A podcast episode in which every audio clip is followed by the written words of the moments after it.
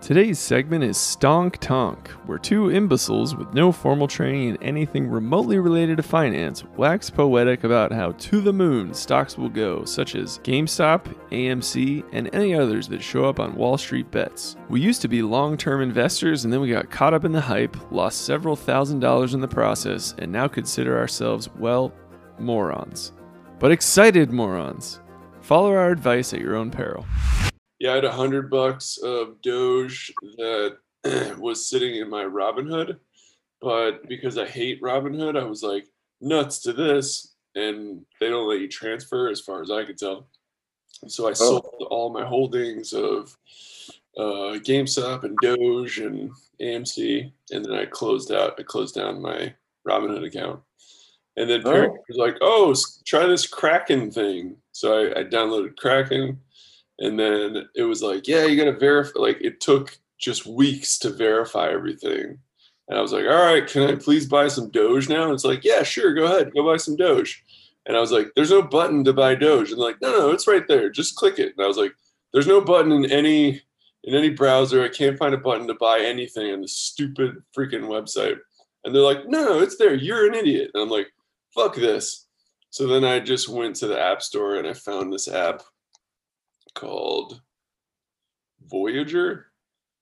And I was just like, I'm going to try this app. Never heard of it. It's got good reviews. Within two minutes, I was in, my bank account was connected, and I had bought $100 of Dogecoin. Damn. Shame. Fucking minutes. Now, my $100 is worth $112. Whoa, calm down there. And weep. Twelve percent.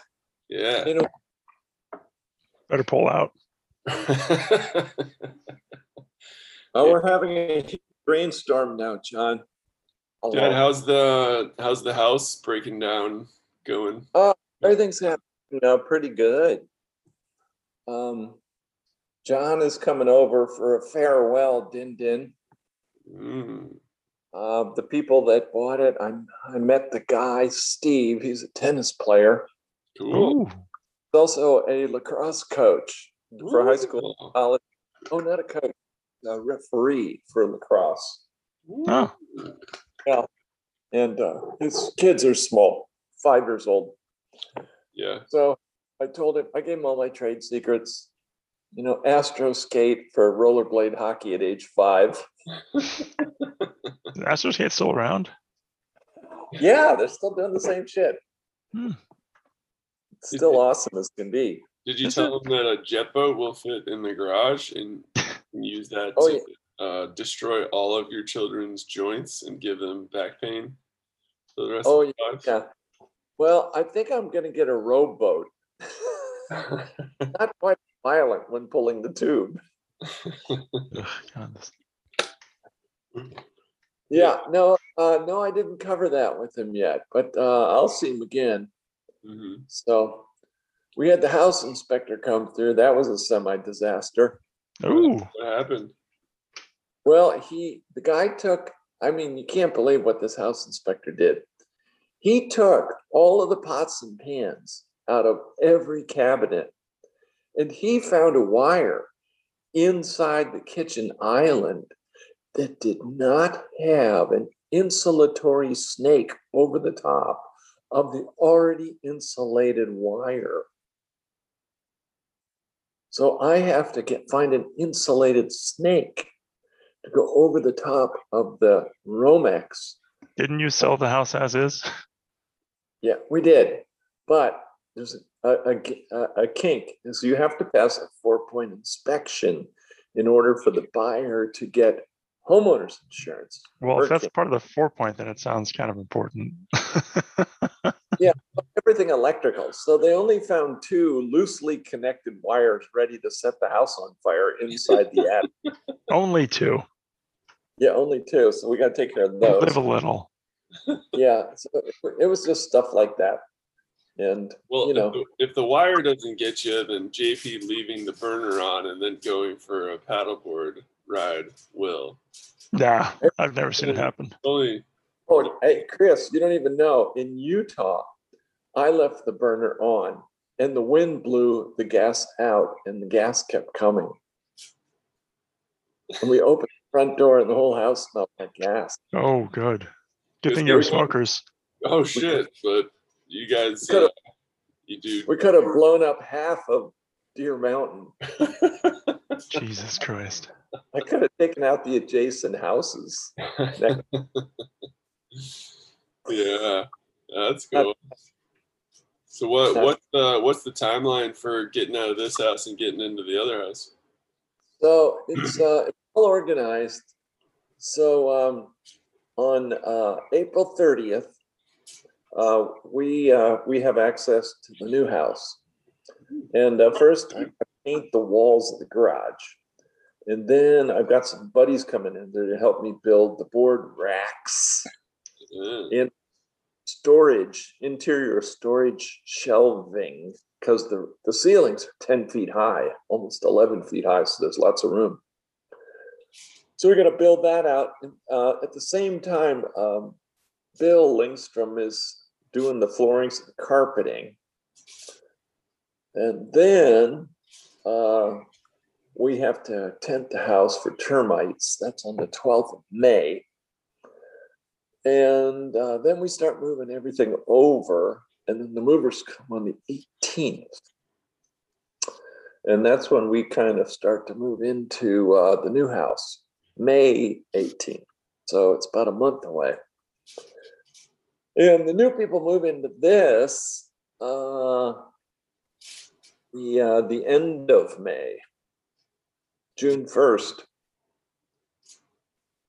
So we got they got six weeks, we got a month. So we got time to do everything. Nice. Yeah. Hell yeah. All right, cool. Let's uh let's get into the the market talk with the old man of the market. John, what's uh what's been going on with your smart smolio? Uh, I haven't really been paying much attention to it this last week, uh, with uh, being off on paternity leave and trying to build an entire playground in my backyard. Really Oh. fucking tired. I saw the picture. It came out awesome. So far, so good. And I heard you put in a ditch and you you you you put in a French drain. not a French drain, just an actual fucking massive pipe to, to Yeah, drain out. Mm. Got holes in it, right? No. No. Oh. I, I'm having a drain outside of the yard, underneath all of the uh the ground. And I, Oh, only had to, I only had to cut through six tree roots. One of them was the size of my chest. Oh my God. You have oh, Uh, I had to rent one. oh good.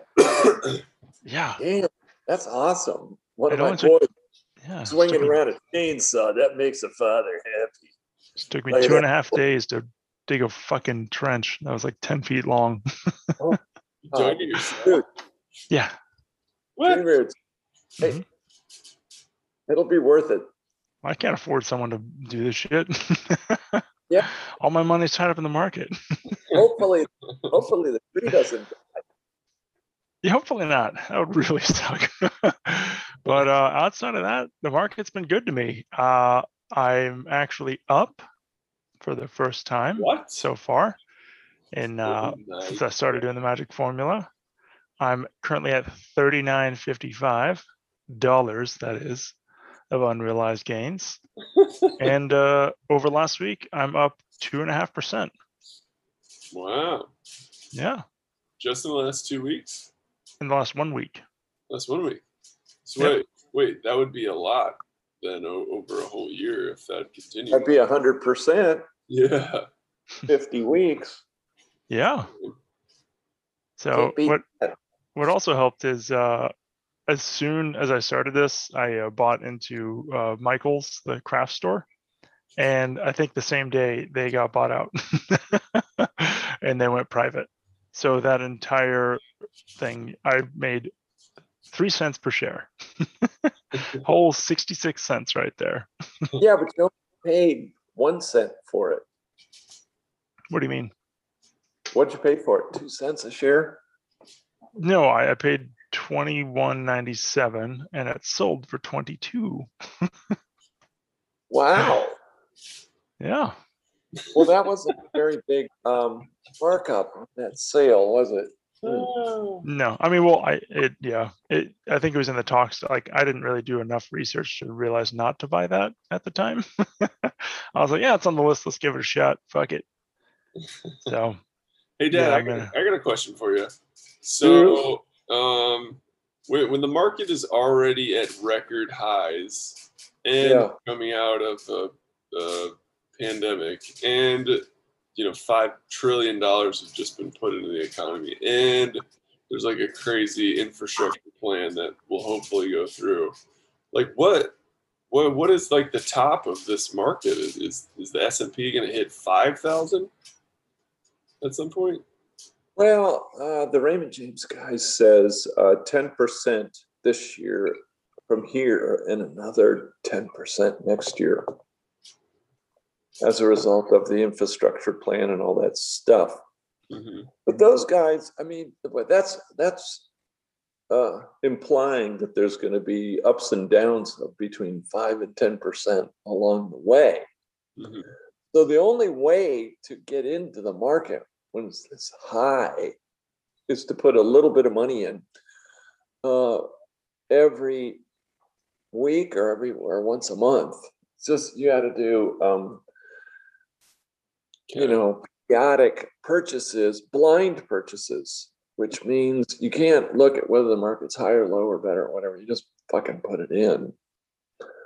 Um, That's what she and then if you if you get a dip and the thing drops five or ten percent, then you put instead of one month in, you put two or three months of investment in. Mhm. You double down and buy more Mm. during any pullbacks. Do you anticipate any dips on the horizon? Because it seems like all we do is go up higher. Yeah, well, that's all stocks too. yeah, they just well, those just sort of happen as a result of something that might happen in the world. You Yeah. know, like I don't know, Russia accidentally fired a nuclear missile, but our anti-missile missile blew it up. You know that sort of thing. Yeah. Cuba crisis. Um, you know Mhm. that sort of So shit. just to really dumb it down for uh, for everyone, what Yeah. what kind of metrics do you use, or is it do you look at the one week uh, down five percent? Do you look at the one month, the six month? What what what do you mean by kind of down five percent? All right. Well, uh, down down five percent from uh, the high for the last, you know, this year. Let's say. Okay, So you know, however high, it, right now we're at their all-time market high. Say, so if it suddenly dropped to you know three and a half, four and a half percent, I would start putting some more dough in. Uh, but if you have money sitting cold and you want to invest it, you cannot just put it into this market. You have to put it in like you're doing once a week, Mhm. a little tiny bit that will stretch out through the entire year. Or let's say um, there's eight months left in the year and you have $8,000. You only put $1,000 in every month. Hmm. Okay. And usually in the middle of the month, there's a propensity for the market to be cheaper than at the beginning of the month or the end of the month. If you look at the statistics on the weekly wiggles. So every 15th of the month, you would put, you know, your, your uh, you know, your, your periodic investment Mhm. in. Hmm. You know, Yeah. so. Now, Yeah, and then what- yeah, go ahead. doing that, and the market just keeps going up, and you just keep putting more in, and the, the stuff you put in late is at the higher high, and the stuff you put in earlier has fucking made some money. Or it takes a drop and everything's lower, and you take two or three months worth of money and throw it in. Hey, Dad, what what did you do? You know, after the dot com bubble burst, and in 2007, after the housing bubble burst, like what Oh. what was your kind of like that day, that week strategy? Okay, Were you like, let me take a little. Right. One of one of my neighbor friends that was worth twenty million dollars. Oh no. he, he kept making giant purchases. Uh, like he would think, oh, this, this can't lose, and he'd make a million dollar position. Oh. So when the dot com thing happened, I didn't sell anything. I just took a beating and I just sat there for, for years. Yeah. And then extra money that I had coming in from earnings, I would just systematically buy a little more of something.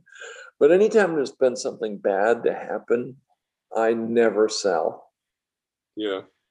And the reason is that I mostly buy what I call cockroaches, which is companies that are so badass that nothing's going to kill them. Yeah. They're proof. So, you know, and what's nuke proof? Well, the S&P 100 is nuclear proof. Mhm. Um, like, uh, um, you know, those sort of Apple. So I, I've got a question. Like, do you ever kind of uh, look into individual stocks, or are you just kind of more of an ETF ride or die? Well, um, no, I actually have a lot of um, individual stocks because I didn't like the QQQ. So I never bought it. Mhm. Because the only thing I liked in the QQQ was Amazon and Google and Facebook. Uh, I, I was afraid of Netflix. I didn't understand it. So all my technology is in those three. So Okay. I don't know.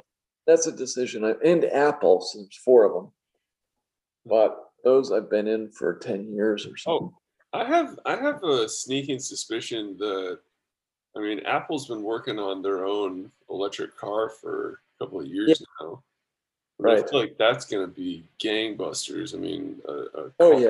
a car designed as well as an iPhone, like Yeah. sign Yeah. me up. And I also feel that Yeah. at some point SpaceX is gonna collab with Tesla and there he's gonna like revolutionize the airline industry so that we can just get Yeah. to and from places on earth insanely fast because like nothing has changed in the airline industry for what like 70 years Exactly. They made the the, the rows a lot shorter. They do it. It's done It's done on purpose. It's it's deliberate compression of technology. yeah the innovator's dilemma Yeah, it's the way a big business makes money is by suppressing technologies because they don't want to make it cheaper and easier for people to live better. Mhm.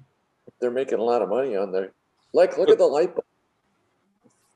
The, the light bulb with the tungsten filament that, you know, came out in 1902 is the same light bulb until 10 years ago when the LED came out. yeah And the LED, you There's know, a the light bulb. LED you know when the LED was There's a light invented? bulb that lasts forever. Yeah, 1962, that they discovered the LED, the LED, the light emitting diode. so they suppressed it for 40 years yeah when it could easily have been turned into the light bulbs we use today. Mhm. There's So a light bulb that, that you can go see that's been on for 80, uh, almost like 50 years straight. holy shit The Edison's. And it's the Yeah. old. Yeah. But Dad, the, the reason the reason I say that is, you know, we're we're talking how you know Apple and Tesla are kind of like massively overvalued, like way more Tesla than anything, and it Yeah. just seems like they're just just even nor, normal wise Tesla could do some crazy shit, but like if Yeah. you know, I don't think it's outside the realm of possibility for for Elon to like do something weird with Tesla that that makes it have a much larger uh, market cap or like opens up to new Yeah, services or products. Um, yeah, yeah. Well, no, I, I love the whole thing. It's just it, it, it, it turned into a cult stock and they bid it up too high. Other than that, I love it. I love it. I love it. But Well, want to buy a technology company that is a value uh, pricing right now, it's Apple. Believe it or not, Really? even at the price it's at. Yeah, and it pays uh, like a one percent or one and a half percent. That's that's below one percent, but yeah. Yeah, yeah, yeah. I mean, and all the analysts are saying, you know, in the technology group, Apple is the bargain right now. Well, here's the deal. If you had a choice between a Tesla, entry level Tesla, and an entry level 100% electric car built by Apple, which one would you choose? Hmm. Tesla. Yeah, I'd probably go Tesla just because they have been doing it for longer and And they got the Ooh, they got the market research. Yeah, but if, if you read about what Tesla owners have to go through with the service departments because they don't have service departments, they were just invented at the beginning of this year. Virtually nobody fixed the car and there were no parts. Yeah.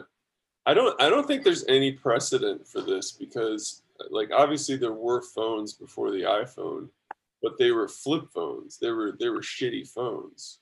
Yeah. The iPhone came out and completely as far as Revol- I know, you know, created the smartphone industry and created it with a great product. Like there have been other smartphones, but I, you know, I play with my friends. I play with John's, you know, Google Three or whatever the hell it's called, and I'm like, I can't find dick on this thing. Yeah, it sucks for sure. It's John, John loves it. John's not gonna have any. it's a great phone. but I I just hate and I think Apple's genius for like not you know I have iMessage on my computer so I can text people from my laptop but like I can't text John with my laptop because he doesn't have iMessage because he's But I can text you from my computer. I think you actually can text John. how What? Two hands. yeah two hands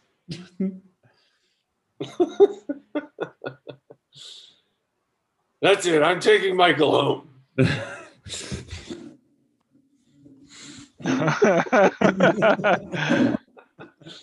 like have you have you pulled one of those to yell at your kids yet uh, not yet because my only, the only kids that are having sleepovers are girls, and they're having girls over, so I don't want to like scar them for life. Be like, hey, All right, now I'm back. All There right, hey, there he is. I'm back. Okay, so I heard an interesting thing today on NPR.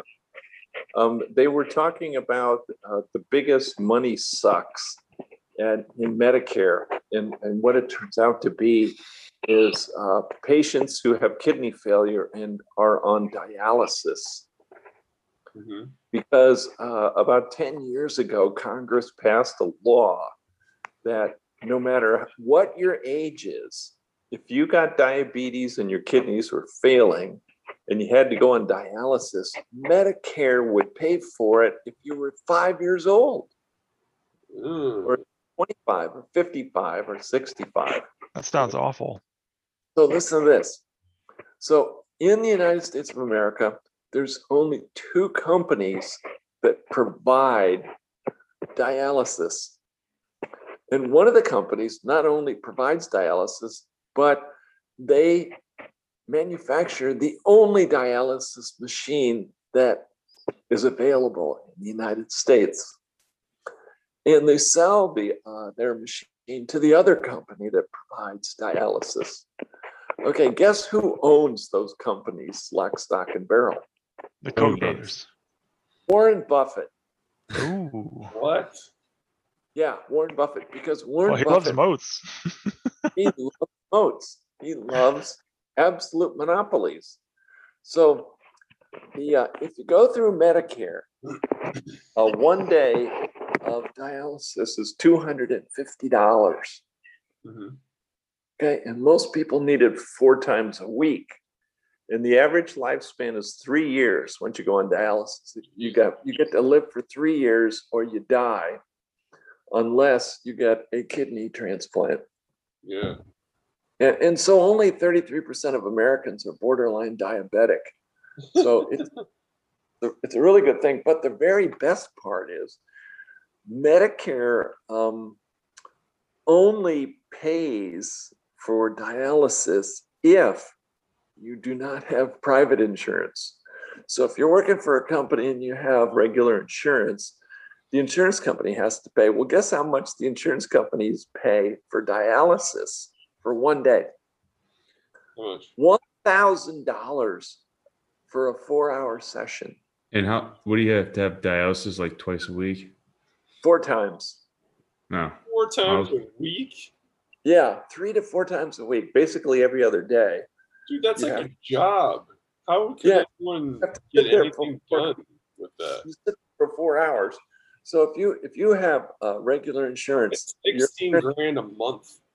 thousand dollars a session, or four thousand dollars a week. And but if you have Medicare, like if you're broke and you're on Medicare, then the government pays two fifty, uh, which is a thousand dollars a week. So the company that owns these machines and rents them out, and you know, they're they're they're making billions. And so who owns them? Warren Buffett. Buy another monopoly. Jeez. Damn. Now the thing is, there's no stock. You can't buy it because Warren Buffett said, "Fuck it, I got enough money. I don't even need to buy stock. I'll just buy the whole goddamn company." and that's that's what Berkshire Hathaway is. Yeah. About half of the positions are companies that aren't even stocks anymore. He just buys the whole damn thing and sticks it in the portfolio. That's kind of uh that's not the most like integrous uh I would say. No, it isn't. It, it, it's pure um, capitalism. It's pure, you know, how to make money. Yeah. Jack, you turn your camera on? Oh, am I off somehow? Yeah. Oh, let me look again. Oh yeah. Okay. Here we go. Yeah. So is there any way we can benefit from this or should we call our local representative? Well, I mean, the- it's just that if you look at the chart on uh, Berkshire Hathaway, uh, it, it, it's it's really old. It goes back to like 1950 or 60. It's old as dirt. It's BRK something. Mhm. Berkshire Hathaway. I mean, it's an amazing chart. And um, it's stuffed full of financials right now. And financials over the next two or three years are are going to make a fortune because interest rates are going to go up. Hey, I I'm gonna uh, pause for a minute because I just got a tornado warning. Yeah, I did too. All right, I'm just gonna try to investigate that real quick. I'll be Well, right I- back. Go, Mike, go outside and run around naked. Well, I'm gonna go get my kite. let me go. Let me go check it out real quick. All right. Okay. Fight it. Oh, What's uh, yeah, that's not too bad. I said fight the tornado, Mike. Yeah. Well, we just had one a week ago that ripped the roof off of uh, the shopping center near our new house. Ooh, Yeah, Alderman Road. And the, uh, the Alderman Road goes up high, it goes like 100 feet up. And all of are, the. are you sure you want to tell people where you live on the internet? Oh, I don't all the trees were spinning around. They were all twisted and broken in half. It was, it was pretty cool, Yeah, scary. You guys ever uh, kind of get concerned that like Florida is the epicenter of every bad thing that comes from climate change? Not really. Hey, hey, Ron DeSantis is not the worst.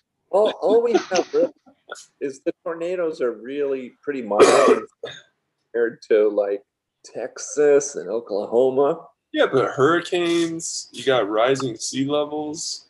Oh yeah, yeah. That's why I bought that house so close to the water. Because it's not quite waterfront, but I figure in five years it's I'm going to be waterfront property. Yeah. Yeah. You're gonna be living in Venice. I mean, Yeah. I think even Why Elon go to the said that. He's like, he's like, yeah, we we can. Um, the, the sea levels are definitely going to rise, but everyone will be fine that's not living directly on the beach right now. Well, do you, you want to hear the latest on the, the sea level rise? Yeah. This one will flip your boat. Um, as the polar caps melt, the weight of planet Earth is going to be redistributed because th- they're retaining all that water in the form of ice up at the poles. Well, when it all melts, it gets equally distributed. So a whole bunch of weight is going to transfer to the middle of the planet instead of up at the poles. And the result of that is the the, the, the, the inclination of planet Earth is going to change. Say, so there's a chance that Florida could end up be on the equator when this happens. What? Yeah, Wait, so that would actually shift the the pole? yes, it's supposed to shift, and it's supposed to happen in 2029. Holy shit! It's the projection for that, but but it comes from a funny source. I mean, you know, Yeah. so this is the most valid source that I get this from. But the science is probably pretty good. That if you cap Uh, that the weight uh, differential between where it was and where it's gonna be could will change the axis of planet Earth. But of course, it'll happen slowly. Mhm. Um, but my way of thinking, if more weight ends up at the equator, and less at the poles, then the inclination is going to get more uh, vertical in relationship to the sun, which means that Florida will be closer to the equator. And by and the moral of the story is buy tropical property in Canada. oh, that doesn't make much sense to me. Yeah, yeah, Deb. What's what's an investing uh, philosophy that kind of factors in our ineptitude toward global climate change? Uh, canned Oh. goods. Oh, canned goods. Canned goods. Uh, well, um, you know, there's this whole group of uh, uh, of uh, ETFs that are based solely on ecological and environmental uh, suggestions or pathways. And if you look at it, the ETF for that sort of, it's called ESG investing, I think, something like that. Um, and um, uh, it, it's doing really well. So the the companies that have a mindset for ecological decisions um, are doing really well. But but it seems like um, you know, just as a species, we can't get anything done until it's the absolute last second and and like Yeah. nearly too late to do anything like that. We, we didn't enter World War II until it was like, oh shit, we better do this before like they take over and then we can't stop them. And I feel like we're gonna do the exact same thing with with climate change. So it's like what what can you invest in right now that kind of like that we could at least benefit from the moronicness that is the human. Yeah. You know what I'm saying? Yeah, yeah, yeah. I mean, all I can tell you to do is to vote Democratic. um, Don't tell parenting that. yeah, but um, a little a little blip of hope is uh, the the documentary on Netflix called Seaspiracy. Hmm. It's about, Yeah. it's about, about the oceans. And the premise is that if they stop commercial fishing in 30% of the world's oceans, the carbon uh, capture will stop global warming. Hmm. Because the effect of uh, the, carbon sink of the ocean is thousands of times better than anything else. And uh, these big um, commercial fishermen that drag the, the nets along the bottoms, Mhm. uh, they bring up every kind of fish and they throw 80 or 90% of those fish out dead and kill them and keep high priced stuff, the tuna and the expensive fish. Should, And should we not be eating certain fish then? And the fish are in, integral to creating the biome of the ocean. So fish poop and dead fish parts mm-hmm. and all these kind of things create the biome. And the biome is the bacteria that absorbs all the carbon. And so that that kind of fishing. Um, and they don't have to stop fishing. We just gotta cordon off 30% of the oceans and say there's no fishing. How would There. we do that? Well, I mean, right now we, we Put up a have sign. you know, the U.S. has a 200 mile barrier where no uh, foreign fishermen can come in. And then they regulate our own fishing uh, or try to so that the fishermen don't outfish the area, Mhm. you know. So that's an attempt. But in other countries, it's, it's not enforceable because there's not enough government or uh, military or economy to stop the giant Chinese and Korean and Japanese, you know, super fish factories Mhm. that are What is, stripping. what is China's perspective on climate change? Like they, you know, as much kind of evil stuff as they seem to Yeah. do, they seem much more pragmatic and like they're Yeah, actually doing something about climate. yeah, they're they don't like the fact that Beijing is is is unlivable. So they're trying to move away from the coal-fired plants Yeah. and all that kind of stuff and move to, you know, renewables and all that kind of stuff. Mhm. But- it, it seems like they're actually doing. They're making headway. They're building solar Oh, yeah, well, farms yeah. and They have a dictator, yeah. so they can build an entire city in two years. Mhm. you know, and they do that. Whatever they want to do, just, they just do it. Yeah. We're a little slower here because we're a democracy and everybody's got to agree. We got to vote on it. yeah. kind What, what stuff. what happens when China's economy is bigger than ours? How does that affect the the world's? Well, is it true? world. It's just that they're being uh, imperialistic right now, and they're saying, "Oh, we own all this ocean. We're claiming this is China's right." So they've taken Hong Kong. They're about to take Taiwan and make it communist China. Mhm. uh, rulers there.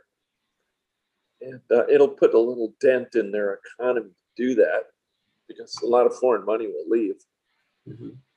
Uh, but depends on whether they turn into Japan, 1937, when the Japanese Empire expanded and they conquered China. and they conquered all Southeast Asia. Yeah, they became imperialistic and warlike. And They just started taking shit over. So the Chinese, I don't know if they want to do that. I think they might. I think it's an economic war. Well, it seems like they uh, they wouldn't mind kind of getting back at Japan after what they did to them before, during, and after World War II. Yeah, I wouldn't doubt it. Doubt it. I, I read somewhere that uh, Japanese like generals would have competitions to see who could cut off the most Chinese people's heads in like five minutes. Oh, with, yeah. with, Did you like, get that on. Facebook? Huh? Read it on Facebook. No, I read it in a in a history book. This is this is actually this is true. Yeah. No, I'm sure those kind of things happen. So yeah, they weren't uh, they weren't so good. Oh, also in Seaspiracy, if you watch the documentary, they tell you how they run the the fishing fleets. They interviewed a guy who was on one of the commercial fishing boats. He said, "Yeah, uh, the the captain bought me a drink at a bar in in Taiwan." And he said, What are you doing? Do you need a job? And he said, Well, yeah, as a matter of fact, I do. He says, Well, can you swim? He said, No. He says, ah, It doesn't matter. I've got a commercial fishing boat. I'll, I'll, I'll pay you really well. Would you like to come and try it out? And the guy said, Okay. So he went on the boat. They never, never left him off, get off the boat for six years. And all the workers on the boat were slaves he was a slave. And if you didn't, if you didn't like something or said anything, they just grabbed you and threw you overboard. out in the middle of the ocean. Oh my god. Maintained discipline. Took six years for the guy to figure out a way to sneak off the boat. So that's how the Chinese and the, a lot of those fleets are operating with Yeah, slavery. that's terrifying. It's terrifying. It's completely, Wow. yeah. No bueno. So, yeah. Yeah. Cool. John, Yeah. how's uh, how's your paternity leave going? Um. Yeah. I'm building a fucking playground in my backyard. Is Vivi so excited? I'm trying not to show her anything. I mean, it sucks because it's just been, I just, eh, it's been a lot. Gabby's like, oh, we should definitely get this place set. It's awesome. It's gonna be so cool. I'm like, cool. I'm so happy you're excited. Let's buy it.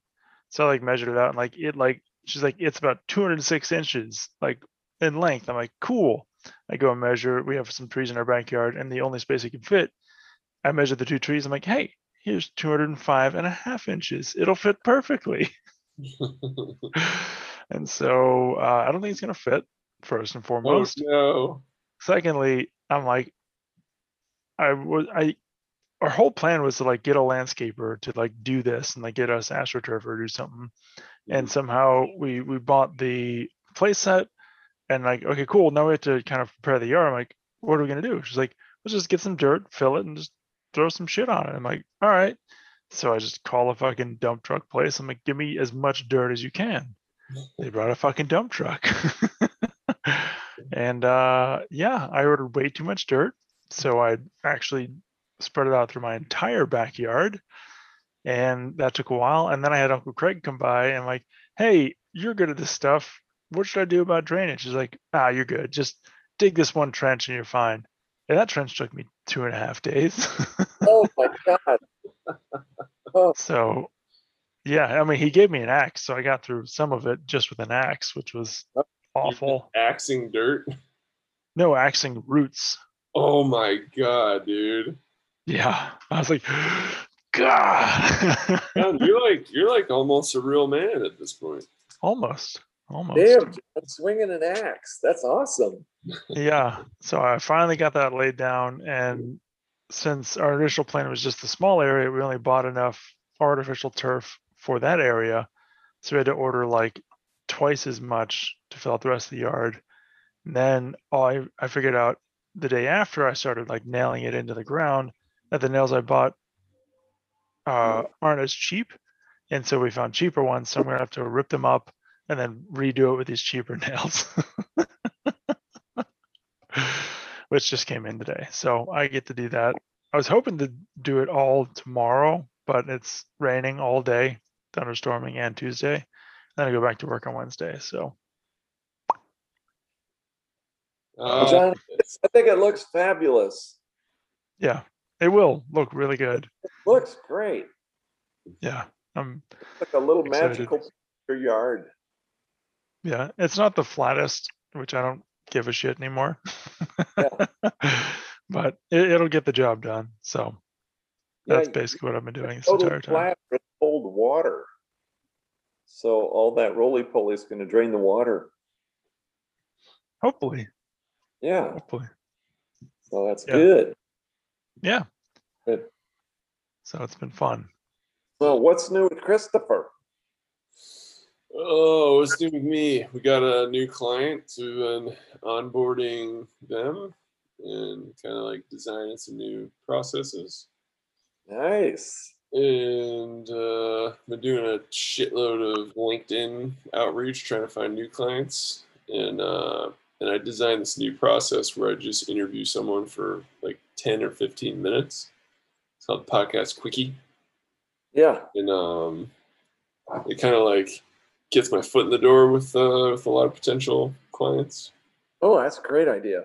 Yeah, and it's fun too. Like I, I'm amazed like how much cool stuff we can talk about in 15 minutes. Wow, that's awesome. That's like a Whitman sampler. Yeah, Or- Lay's potato chip. Bet you, bet you can't eat just one. yeah. Um, and, and I had a, I had a horrible reaction to the J and J vaccine. Like I'm still coughing nearly two weeks later, Wow. and I had a horrible sore throat. Then I had a horrible like just you want to kill yourself cough, and then I had a really bad headache for like two days. Oh, Then Friday I was like, all right, I think I feel normal. Damn. Did you ever li- did you listen to that podcast I uh, sent you? Which one? The one about uh, Morning Brew uh, email blog thing. No, but I will now.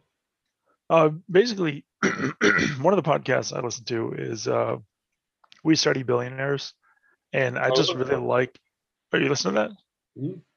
Yeah, I, I like that podcast a lot. But this other one, and maybe that was the same one, but they interviewed the this guy who out of college like uh, started off a just kind of like in a way millennial email blog of uh, just investing and how he was able to take that and sell it to who was it? Like i don't know. I can't remember who he sold it to for multi-million dollars just because he's able to build out hey here's our our our client base. It's it's we've built it from the ground up some grassroots and people love us just because it's a community and this is what we do. And they were able to build that to multi-million users and people subscribing every day to be able to sell it and get fucking paid for it. And they did the same thing. Like one of their uh, strategies to, to kind of grow their business was they would basically interview or just kind of build relationships with these people in the industry and just have that kind of contact point. And once they interviewed them, once they said, "Hey, this is what we're kind of doing. Would you like to be an angel investor?" And then those who actually would invest, like as soon as the first one invested, then they got 20 more investors in like the next five days and they were able to just absolutely kill it and grow their business significantly and eventually turn a profit Hmm. so they do a similar thing where you just like you find people who are interesting on linkedin interview them build that contact and then use that contact later Use that contact for what? if you're trying to grow your business like hey this is the kind of thing i'm doing i want you to invest in it i feel like we had a good connection and you feel like oh, I see. Stuff like that Like interviewing them, establishing a relationship, and then getting them to invest in something that you're doing. Yep. Is that what you mean? Yeah. Nice. Yeah, that's definitely uh, that that's something I could potentially do as well. it just reminded me of what you're kind of trying to do. and I thought that that would be a interesting thing to look into or Sorry, guys. about. I had to go fight that tornado. Yeah, how'd the fight go? Did uh, I you get some pretty good shots in? Ah, man. yes, Yeah, it was not good. That's why my Yeah. I look so disheveled. can't win them all. All right, what did I miss? All right, Fernick, we got we got five minutes left. Tell us about your uh, what what happened this past week in your portfolio or, Okay, or I. I bought some more apps, which is Digital Turbine. I bought some more VOO. I bought some more Airbnb because it went down uh, back to the 170s after being up in the 220s for not too long. How much Doge did you buy? Hey, Uh, Mike, why did you buy VOO and not OEF? I have OEF. I did buy OEF. Okay. Um, and I bought some Baba because if Jack Ma can successfully fight the Chinese government, it'll be it'll be Did he though? Is he still? I I don't think he's still there. I thought he's like gone. I thought they Uh, killed him. Yeah. I don't know. I don't know. My understanding was that like the um oh god, there was like some sort of regulatory fight. Anyway, my I I don't don't really care. It's kind of like a play. I don't think Baba's going anywhere. I mean, that's my Is that opinion. Alibaba guy? Yeah. Oh, okay. Um. Mike, do you buy shit Hey. off Alibaba? If anything, uh, Charlie Munger bought a fuck ton of Baba, so you got that going for you. Well, Yeah. that's something. Charlie Munger fucked her.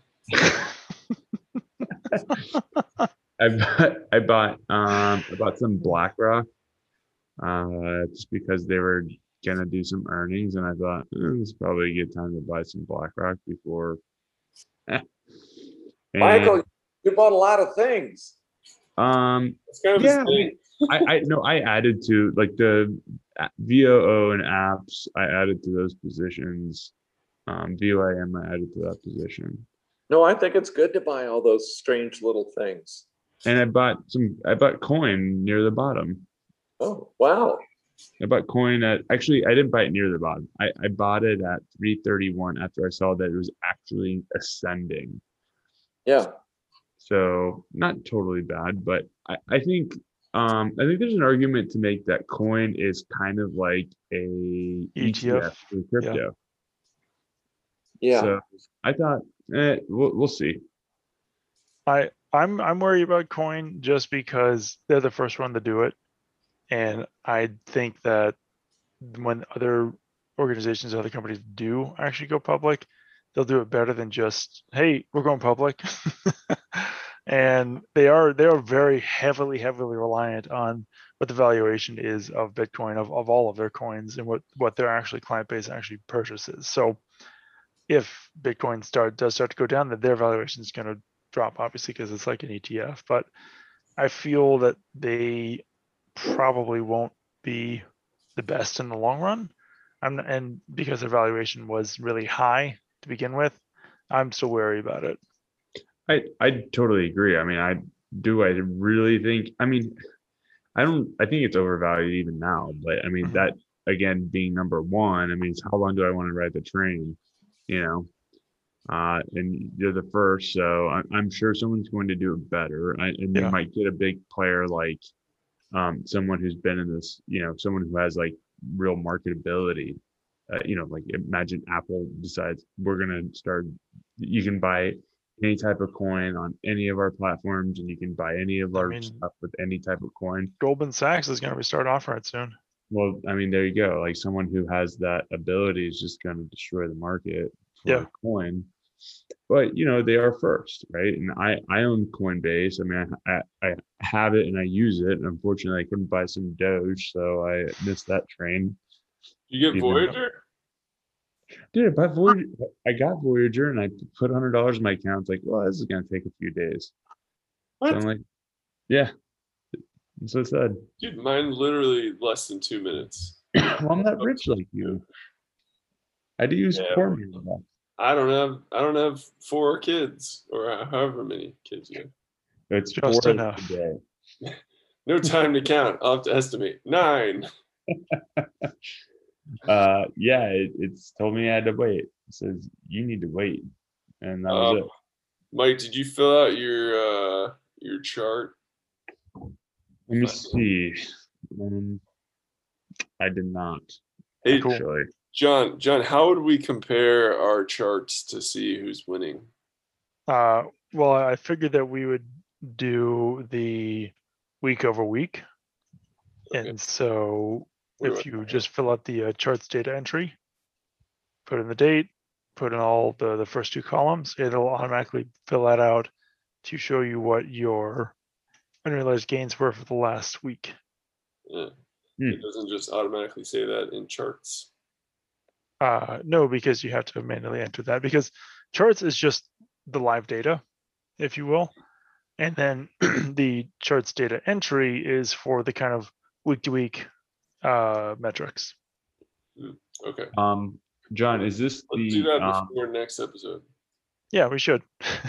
um, John? Is this the uh John's stock lookup chart? and no, it's the M1 finance one.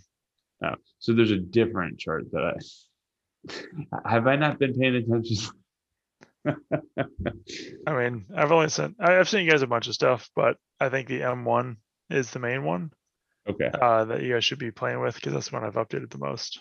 All right. Well, any final thoughts before we uh, end this week's episode? Buy more Doge. Doge is worth forty-four billion dollars.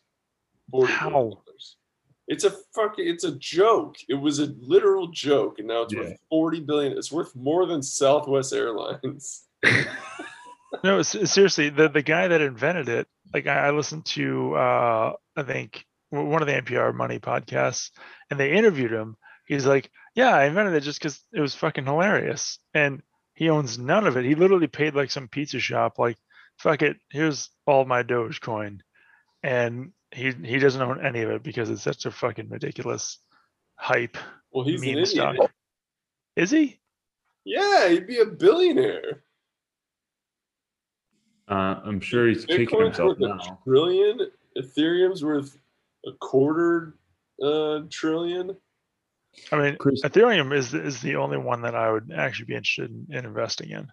I I own some Ethereum. Hey, Chris, remember, remember when you called me when when we were in the middle of the GameStonk saga, Yes. and you called me? It was a Friday, and you're like, "Hey man, do you own any Doge?" And I'm like, "Uh, I don't know." And then like literally while we were on the phone, I bought it, and then like it was like four cents, and I bought some, and then I decided I was going to get off Robinhood Mhm. and I had to sell my crypto Yep. unless I wanted to do a partial transfer, which after looking at how to do that, I wanted to kill myself. So um, I decided that I had to sell my crypto, um, like, you know, at four cents pretty much because it like didn't move a whole lot. I actually lost a little money. So, you know, I, I didn't put a whole bunch of money in it, but uh, enough to be upset about, you know, it being 10 times what I bought it for. yeah, it's what, 40 cents now? 35 Yeah. cents? Yeah. Yeah, I mean- $15 since yesterday. It's, thir- it's at 32 cents. Wow.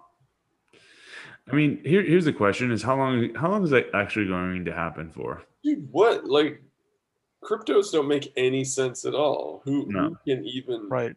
It's like a bubble and a bubble and a bubble and a bubble. It- It's completely non, complete nonsense. Well, but it's all like crypto is a complete idea. Like there's the the news about crypto is that hmm. crypto's being taken by this company and this company. That's great news. But like what moves Doge other than just straight hype? It's Right. a 100% hype. But, like, hype seems to be the name of the game. So there I was listening to this NPR story where they're talking about these um coins that people would make and then they would like they would start pumping them. These these guys would start pumping, pumping, pumping. They're and- all over TikTok. He's, there's some guy, he had like Moon Coin or something. Yeah, I saw that too. He's like, yeah, buy it for hmm. like one millionth of a penny right now because it went up to two millionths of a penny yesterday. Yeah, I mean, so like, I saw that, and then I, I thought, fuck it, I'll put ten dollars into it, and you know what happened?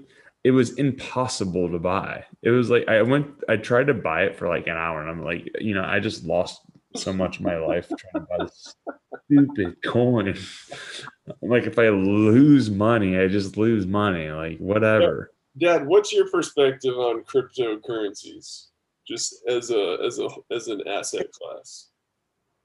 I don't. I have no idea. I think your on uh, your assessment is more correct. Is that it's really hard to see any value except uh, sort of a crowd enthusiasm. Um, also, I think that gangsters and money launderers, uh, I think it's fucking great. Well, I mean, know. you saw uh, Bitcoin just dropped like 6K because uh, some government agencies going after him for money laundering and all that shit. Really? Yeah. Yeah. Oop, time to buy Bitcoin. Is it? Yeah. I mean, Bitcoin's not even that like good of a technology. It's, it's just that's the most basic and, and hype. Like, I don't know. Like, I I feel that if anything, the one thing I, I wish there was something you can invest in for like NFTs, like the technology behind NFT, like some sort of thing like that, because the non fungible, uh, whatever the fuck you call it, Okay. yeah, is I think going to be the next big thing. I mean- my, my buddy, uh, he just finished his fe- his first feature film. He's selling it as an NFT. That's genius. The, the, the, the being able to mark your hey, I own this, that is going to be if GameStop invests in NFTs, they will fucking be the, the exact same business model, but for the internet.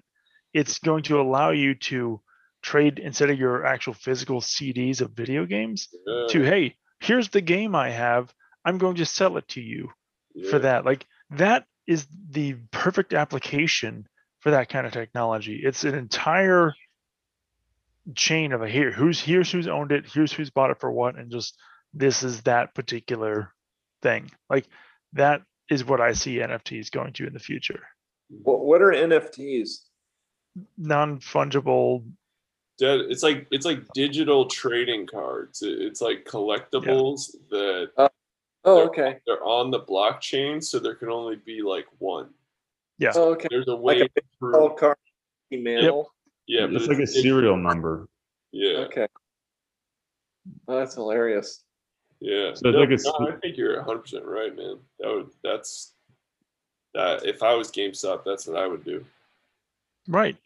I think that's why they're trying to do a big push to kind of become another game store like online. But Yeah, I don't know if, if any of these companies will want to do that because how they're currently selling it is just they're basically renting you the license.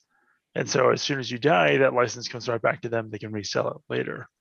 yeah. So there's no way to I can let you borrow my games or, or sell you my games or anything like that. They have to sell it to you brand new. I think that they would also, I mean, like if I wanted to sell you one of the games I owned, like right, and I downloaded it from the Xbox store, like there, there's no way, right? Like I can't Right. just like, transfer it to you. So like, uh, on the other hand, it's like, well, why would we even want to give people the opportunity to do that?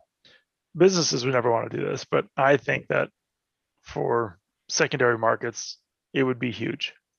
Oh, for sure, for sure, hundred percent. Yeah, I think that the the thing about crypto that's interesting, it's like imagine like in the gold rush in like the 30s, 40s, right, 20s, 30s, 40s, um, where like people were, you know, heading to California to try to like mine gold, right? Now imagine like 50 people showed up and started like doing alchemy and started making other gold and was like someone was like hey man gold's really valuable because there's a very limited amount. Someone goes oh yeah well i just made like gold plus. And there's also a limited amount of gold plus. And someone goes well shoot i probably should mine some of that because i don't want to not have gold plus when it hits the like you know the moon. And um that's kind of what's happening with crypto. My concerns that it's all getting going to get watered down and there's you're going to have a lot of die off and you're going to have some consolidation of some sort you know however it may end up Yeah, So- dilution. There's a lot of dilution if it there's easy entry. right right because if you go on like coinbase or whatever Isn't just the same as like the euro and the pound and like the yuan and peso, or or Well- it's kind of like different currencies. O- Only that um, in crypto, anybody can open up another crypto. Mhm. right like we we could just start our own crypto Purpose dilution from everybody, uh, you know, opening their own crypto, and then, well, a couple will always stand out. You know, Ethereum will probably stand. There'll be a couple of standouts. You know, Mhm. but it's hard to. predict. Well, we gotta we gotta end this episode. Any any final thoughts, uh, Har- Harryman or John? um, Every- i'm just going to um I don't know what I'm gonna do. I, I honestly haven't even thought about it. I've been just trying to like maintain my stonks and not lose money, and uh, that's about it. Uh, just kind of keep my ear to the ground. Hopefully, I bought some more GME, so that's good. You did? Yeah. Hey dad, hey dad, if you were a betting man, how does this GameStop saga end? Does it end with all of the normal people just getting fucked? Well, well, uh, oh, oh, let me look at the chart real quick. It's GME, right? Yeah. Okay. Um, usually these things uh, wither slowly over time when, or people get distracted by another one that seems more interesting. So, uh, yeah, so it just it it was basically nowhere for a long time, and then this year in January it went to 320 and then it sank down to 50 bucks.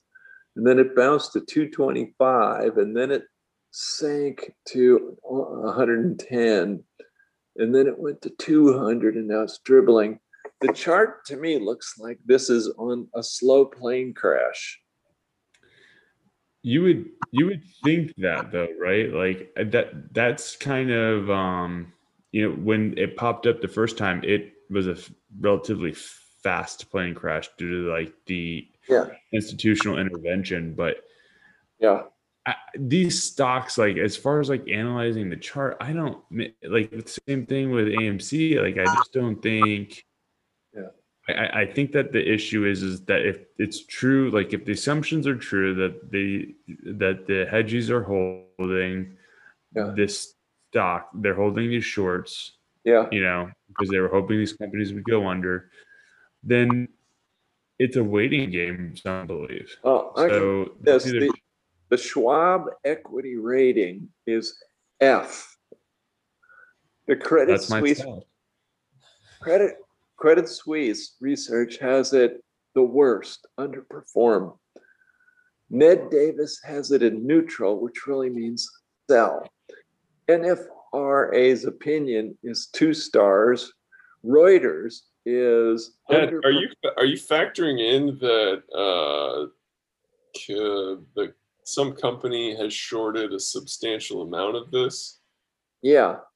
I mean, everything you're reading. But that's is the only thing holding because if it doesn't have the shorts holding it up, then it's going to go back to like you know seventeen dollars a share. But there, but there's no way to get out of your short position without Paying. buying or selling, or, or Yeah, that's what's keeping it up. yeah. But you know, are the what are the prospects of the shorts being uh, forced to drive it up to three hundred or four hundred again? I don't know. I, I think there's better things out there than this. Well, certainly, but I, I don't want to sell my remaining 12 GameStops for 150 bucks. Like if I if I lose it all, like oh well, but if it if it explodes and goes up to a thousand dollars a share, then that's fun. That's exciting.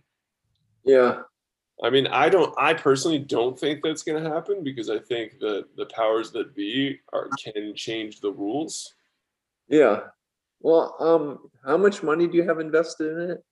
You have got- twelve I got 12 of them, so I think it's valued at thousand bucks. 1500 bucks right now.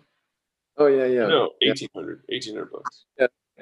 I don't know if it were me, um, and I was in your position, I, I would sell half, and I'd buy a I whole bunch. sell half. What? I did sell half. Oh, okay. And I then I'd buy 25. little things that Michael was buying. Yeah. Well, those sprinkle a lot of little speculatives out there with this kind of money uh, because it's fun and it's a learning curve. Well, yeah, I got I got uh 900 bucks in my Roth that I need to do something with. Yeah, I'll tell you what to do. we'll put half of it in Apple stock and put uh, the other half in a bunch of flyers. Yeah. Crazy. huh? All right, cool. All right, we got to end this episode. Thank you for hanging out with me. Hey, All right. sorry I missed part of it. Yeah, well, you had to fight a tornado. You have an excuse. Thank Yeah. you. Yeah. I All think right. the to- gone. Bye, stonk tonkers. Keep talking that stonk. Hit the like button, subscribe, and save our number. Call us in the middle of the night. To see the complete show notes, specific links to everything mentioned, and videos of the 10 best moments from the episode, please go to anxiousfilmmaker.com. Now let's go make some great money and then some even greater movies.